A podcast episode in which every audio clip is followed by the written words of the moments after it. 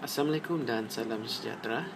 Saya Reksi Roda Kampung Simin Yasin merupakan pelajar daripada Universiti Pendidikan Sultan Idris di bawah Fakulti Sains Sukan dan Kejurulatihan program ET59 Ijazah Sarjana Muda Pendidikan Jasmani.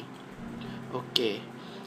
Uh, tujuan saya untuk membuat podcast ini adalah untuk memberikan sedikit sedikit info berkaitan dengan khasiat dan juga kebaikan kacang tanah.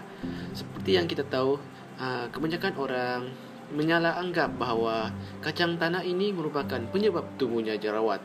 Tetapi sebenarnya kacang tanah ini merupakan sebuah makanan yang mengandungi protein yang tinggi, mempunyai zat besi, vitamin E, kalsium, vitamin B dan juga fosforus.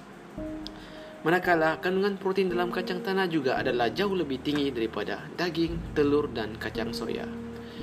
Selain itu juga, kacang ini juga mengandungi amino acid yang tinggi dan juga minyak dari kacang tanah ini juga merupakan sumber terbaik untuk pencuci perut.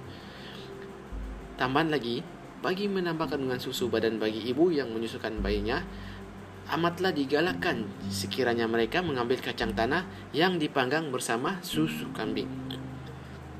Selain itu juga, kacang tanah juga ini dikatakan mengandungi bahan yang dapat membina ketahanan tubuh bagi menentang penyakit batuk kering. Hanya dengan mengambil satu aus kacang tanah dalam uh, lima kali seminggu saja boleh dilaporkan dapat mencegah penyakit jantung.